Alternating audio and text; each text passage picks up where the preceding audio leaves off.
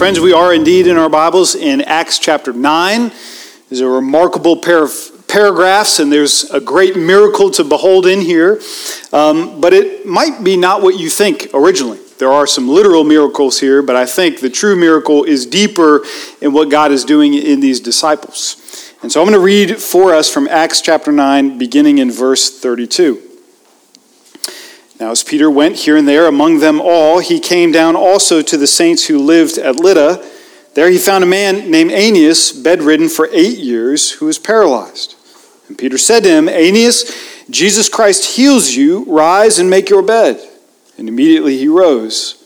And all the residents of Lydda and Sharon saw him, and they turned to the Lord. Now there was in Joppa a disciple named Tabitha, which translated means Dorcas. She was full of good works and acts of charity. In those days she became ill and died, and when they had washed her, they laid her in an upper room. Since Lydda was near Joppa, the disciples, hearing that Peter was there, sent two men to him, urging him, Please come to us without delay.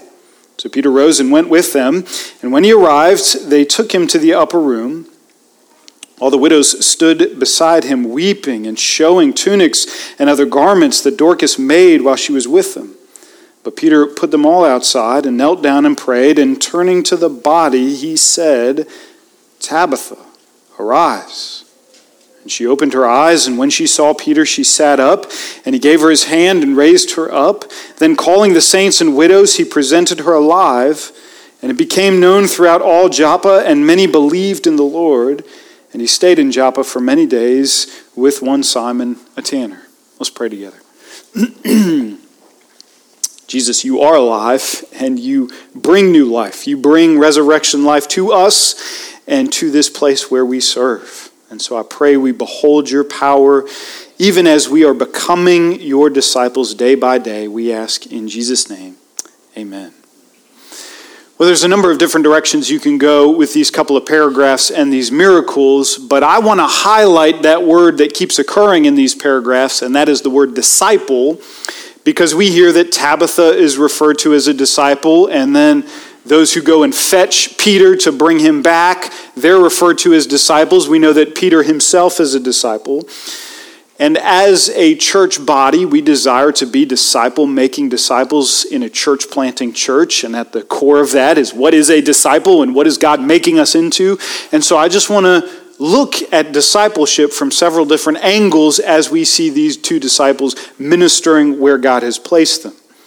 You got very different people, very different places, very different calls, yet both are centered on Jesus. Both are disciples who are growing up into Him. So, the first point I want to make is that both are unique disciples of Jesus. They're unique. If you read the book of Acts straight through from where we started to this point, you realize very quickly the interchangeability of Jesus' disciples. Like Jesus stands at the center, he doesn't move, but the disciple who's in front of you doing his work, that person changes all the time. I mean, we started reading in chapters 2, 3, 4, 5. It's all about Peter and kind of John, his sidekick. And it feels like a biography about Peter and the cool things that Peter does. But then immediately the book changes, and chapters 6 and 7, it's all about Stephen and the ministry that God gave Stephen. And so we settle into Stephen and the exciting things that Stephen does. But then chapter 8, boom, we switch again now we're looking at Philip and Philip in Samaria and Philip with the Ethiopian. And then in chapter 9, it's Saul's conversion. So we gear up for Saul. But then the back half of chapter 9, we're back to Peter and now to Tabitha. You see that just like constant rotation of disciples. The big biography of the Big C church worldwide and the little biographies of the little c local churches that we are a part of are never, ever, ever contained in a single person, a single personality profile, a single gift mix. God uses many members many gifts, many avenues, many means to refract his incredible glory in this place. I don't know if we have any hockey fans in here. Are there any hockey fans in the South? Anybody dig it? We got one, two, three. Okay, three hockey fans in South Carolina. I don't understand the sport. I have watched it on TV twice. I don't think I saw the ball on the field the entire first half. It's just like moving so quickly. So I don't get into it, but what I do love about hockey is substitutions. Because unlike basketball, you call a timeout and then you move your players around. Hockey, you do it on the fly, right? You speed over to the wall, you jump over the wall, other guys jump in, sometimes it's one, sometimes it's three, and it's just this incredible flow of people moving, and it's really cool to watch if you know what you're doing. That's what the church looks like. Like Jesus is here, he's steady, he's stable, he's not going anywhere, same yesterday, today, and forever. But he's calling out to the church, hey, I need you, you, and you. You're going to minister to this person.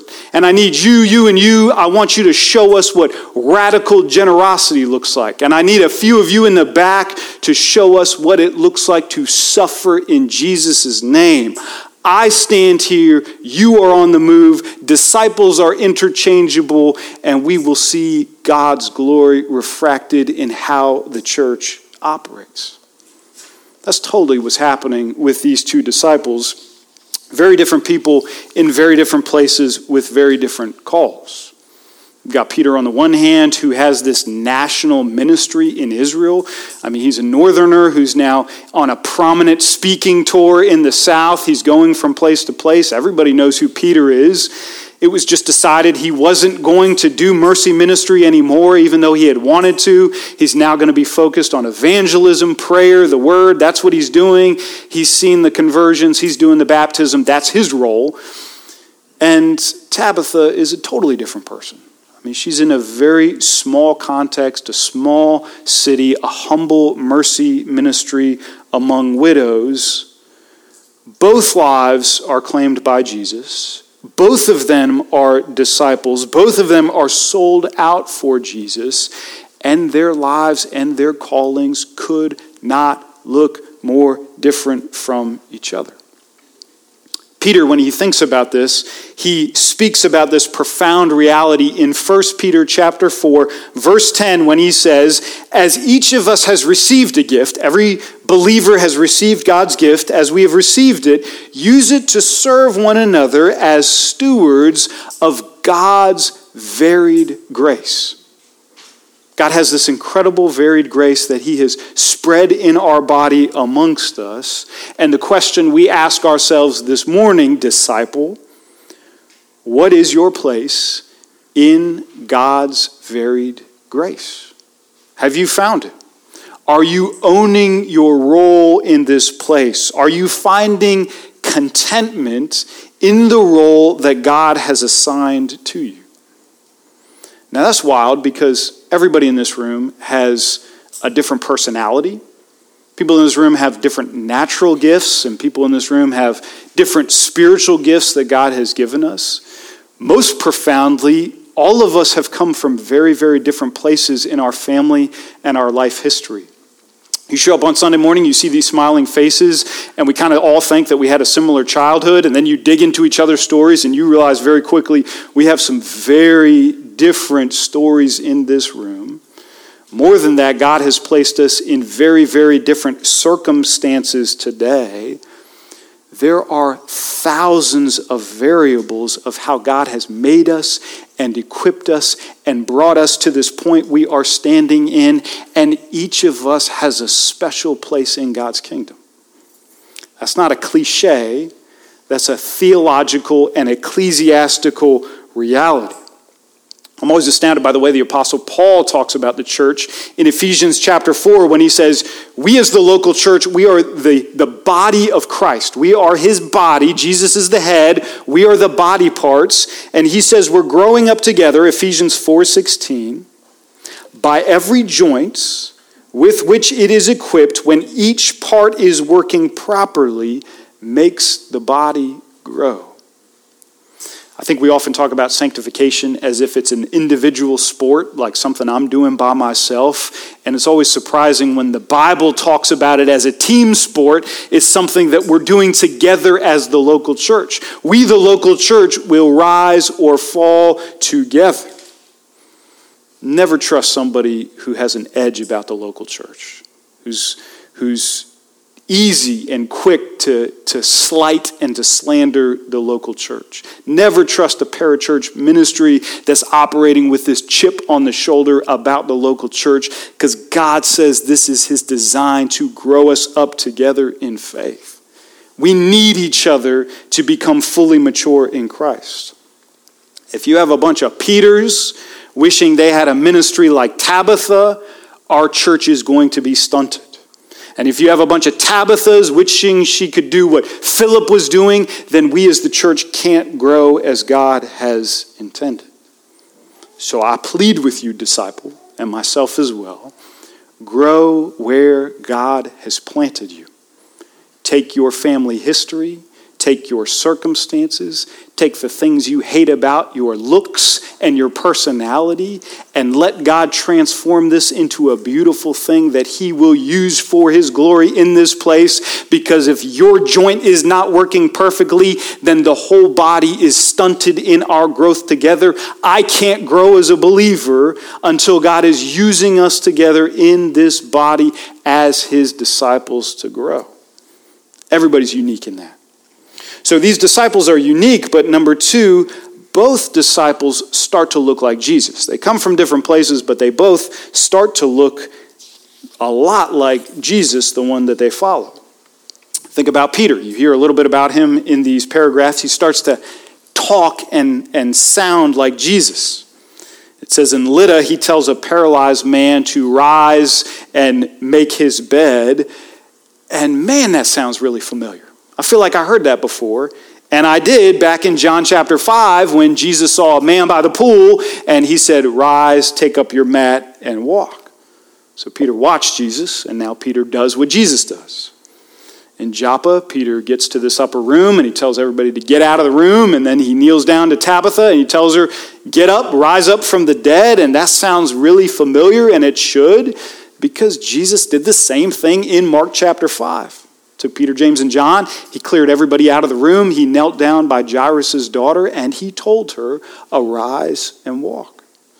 Peter's ripping all of his moves out of Jesus' playbook what Peter saw Jesus do, he now turns around and does himself. And that means that Jesus' power here, Jesus' miraculous power here, is not just in healing somebody, not just raising the dead. Jesus' power is in Peter because you've got this, this hardwired man who's always putting his foot in his mouth, now starting to look and sound like Jesus himself.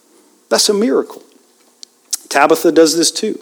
Verse 36 says she was full of good works and acts of charity. Where would she get something like that? Why would she think that when you become a Christian, you should start pouring your life out for the poor and the marginalized? Where does that come from?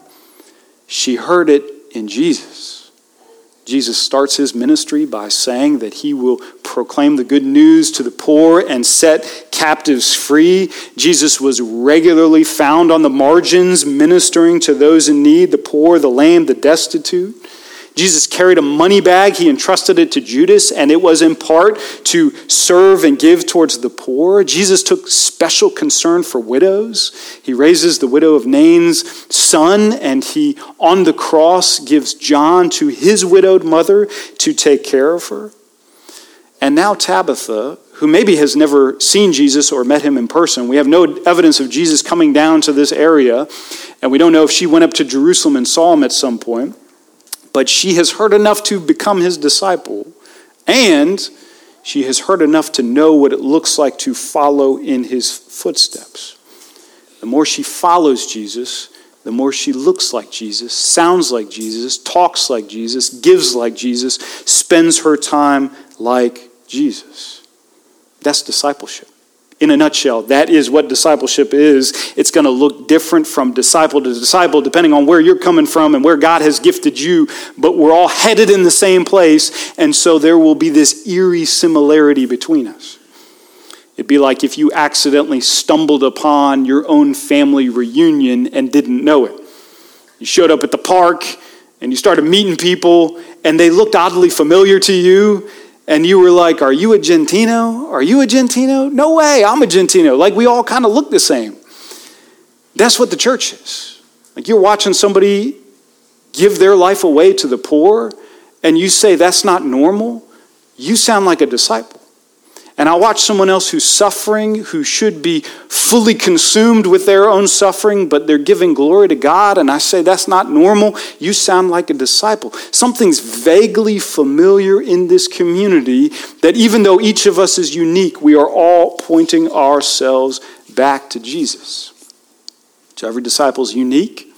Every disciple is starting to look like Jesus. Number three, both of these disciples ultimately point people away from themselves and towards Jesus. Discipleship is never an end in itself. You don't graduate from the school of discipleship. You don't get out of the crucible of discipleship. It's not an end, it's not a graduation. The end of this is Jesus. Jesus magnified, Jesus glorified in all things, Jesus himself being preeminent. That means wherever Peter goes from city to city to city, it says things like verse 35 people turn to the Lord. I love that description. It's like they're looking where Peter is looking, and they want to turn and see what Peter is seeing, and they see this full, beautiful majesty of Jesus himself. That's what a disciple does. It gets the attention off of me and onto Jesus. But I think it's really Tabitha's version of this that shines in our passage because look at her funeral in verse 39. This thing gives me goosebumps. When Peter arrived, they took him to the upper room. All the widows stood beside him, weeping and showing tunics and other garments that Dorcas had made while she was with them.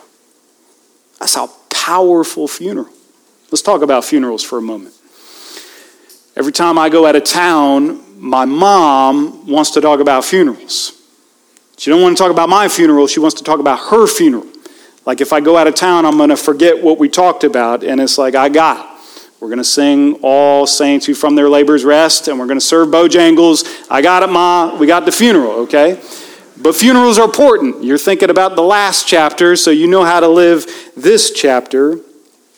And at Tabitha's funeral, all the people she has touched in Jesus' name are there. And all the good works that God prepared beforehand for her to do are these beautifully woven garments, and they are tangibly present at that moment. And the cost of her death to that community is seen on all these widows' faces. I bet there's a story behind every widow, every garment, every act of mercy that could be told and retold in Jesus' name. That's a disciple's life well lived. Upward to God by being outward to other people. So let me ask you, friend, member of Cola disciple, will my death be costly to this community? Not somewhere out there, will my death cost this body of believers, this local church, something dearly? Where the, will there be a gaping hole where I have served? Where will there be a grief and a loss for what God has done through me in this place? We like to quote Psalm 116, 15 at funerals. Precious in the sight of the Lord is the death of his saints. You could translate that costly in the sight of the Lord are the death of his saints. Are you and I so animated by Christ for each other that our deaths are costly, expensive, hard to replace in this place? That is a disciple's call. I got a friend who does mercy ministry in our denomination. He runs the disaster relief wing of the PCA. Arklie Hooten is his name. And he's got this daily practice that he gets from the parable of the Good Samaritan to wake up every morning and ask the question, Who is my neighbor? Now, what is the least I need to do? Now, what can I get away with today? Who is my neighbor? That's beautiful. And when that brother dies, there will be a hole where he served in this place. God's going to fill it in new, surprising ways. He always does. No disciple is irreplaceable. Don't get that thought.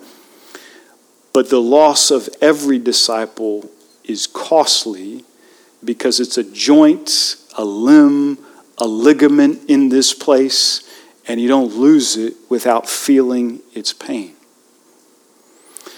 So these disciples are unique. They look like Jesus. They point to Jesus. Let me give us a final thought in closing because both disciples converge in one of the greatest demonstrations of Jesus' power. We can't overlook the fact that we're just a week out from Easter and we already have another resurrection. Somebody else gets up from the dead. And I think when we first read our Bibles, we kind of think that miracles happen everywhere in our Bibles. Like everybody in the Bible is doing miracles all the time, crazy stuff happens. But a slow, close reading of the Bible shows us actually miracles were kind of rare. They happened at certain times, usually connected to certain people, certain seasons that God was doing a special ministry in history, and so they're rare. And what's really rare in the Bible is bringing somebody back from the dead. So I want us as a group to name all the people in the Bible who are brought back from the dead, okay? This isn't fair because we need to close the service, but we're doing a Bible quiz. Some of us are believers, some of us aren't. Some of us have never cracked open a Bible, that's okay, but none of us can leave until we name every person who's risen from the dead. And it's a competition, okay? I'm splitting the room in here. Starting on the left half, you tell me someone risen from the dead, we'll kick it to the right half, we'll see how far we can go. Left half, Lazarus. Lazarus. Okay, don't give away answers. You guys. what? I heard Lazarus. Tabitha. Tabitha. Okay, yes, from our passage. Wonderful. Back to y'all. Jesus, thank you. I thought someone was going to miss that. Okay, back to y'all centurion's son was healed but not dead. Can we get a dead person? what? Widow of Nain. There we go. Boom. Back to y'all. Thank you, Jairus' daughter. Back to y'all. Oh, it's getting heated in here. Three to two. The widow's son? The, that, the Old Testament counts. Yes. Yep. The widow's son. Thank you. Excellent. Yes. No apologies. Old Testament. Three to three, y'all. Who, we could do this all day. Back to y'all. Anybody? Anybody? This is, now we're bottom of the barrel stuff here.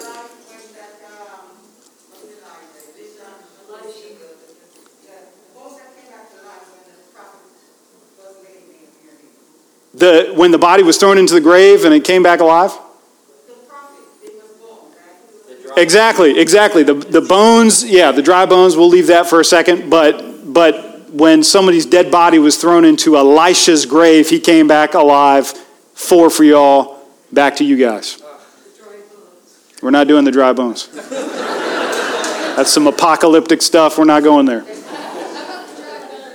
What? The dry bones? Yeah, not going there. Not even for my son. All right. The what? That's true. I wasn't really counting that either, but that's also true. Here's what I got. We'll call it a tie. I've got Elijah raises one person, the widow Zarephath's son. I've got Elisha raising one person, the Shunammite woman's son, plus that thing with the Israelite that fell in his grave and popped back alive. Jesus outdoes everybody and raises three people from the dead Jairus' daughter, widow of Nain's son, Lazarus, and then he brings himself back to life. Paul raises one person. Did anybody say Eutychus? Were we missing that? We got Eutychus, and then Peter raises Tabitha. So, besides Jesus, I've got eight people that come back from the dead, okay? In a thousand pages in our Bible, in hundreds of thousands, if not millions, of people who died in Bible history, only eight people die and come back alive. Now, I'm going to submit to you, and I have nobody backing me up on this that I can find, that Tabitha's death and resurrection was different than everybody else's. And everybody else's resurrection, it was a family that was asking to have a loved one return to them. So it's Lazarus' sisters running after Jesus. It's those who are experiences, the synagogue ruler asking for Jesus to come. And Jesus performs a resurrection. Somebody performs a resurrection to give a loved one back to a family who would have been incredibly grieved to lose that person. But Tabitha was different. She was resurrected because her loss would be too great for the church not her family to bear. It's not the family that sends people running after Peter, it's the church. And when Peter shows up in the upper room, it's not the family so much that's gathered there, it's the church. And widows are shoving garments in Peter's face, showing him this woman is worthy of a resurrection. There's a bunch of great and wonderful saints in the Bible that die and stay dead dozens of them that I can think of. Peter himself, who's the rock that Jesus builds the church upon. I think about Paul, the missionary that dies and stays dead. I think about the apostle John and his apocalyptic visions. He dies of old age, and if God brought him back to life, he could have written another book of Revelation, and how cool would that be? And all these people die and stay dead, but not Tabitha. She is too precious to lose. God has more work for her to do in this tiny backwater town in Joppa among widows whose names we never learn. She is too valuable to the church. And I pray that God will raise up women in this place who will start ministry lead ministry, do mercy in such a radical, beautiful way that they would be of grave and mortal loss to this church. May He do so. Let's pray together. Lord Jesus, if you're bringing people back from the dead, what can't you do? There is resurrection power in this place. Sin and death are defeated. They were our last enemies. And if that's true, we can live with a new kind of freedom to serve you and be your disciples. Each uniquely gifted, each doing the work that you have called us to do in the place that you have put us. Let us grow up together as a mature body into full health, we ask. In Jesus' name, amen.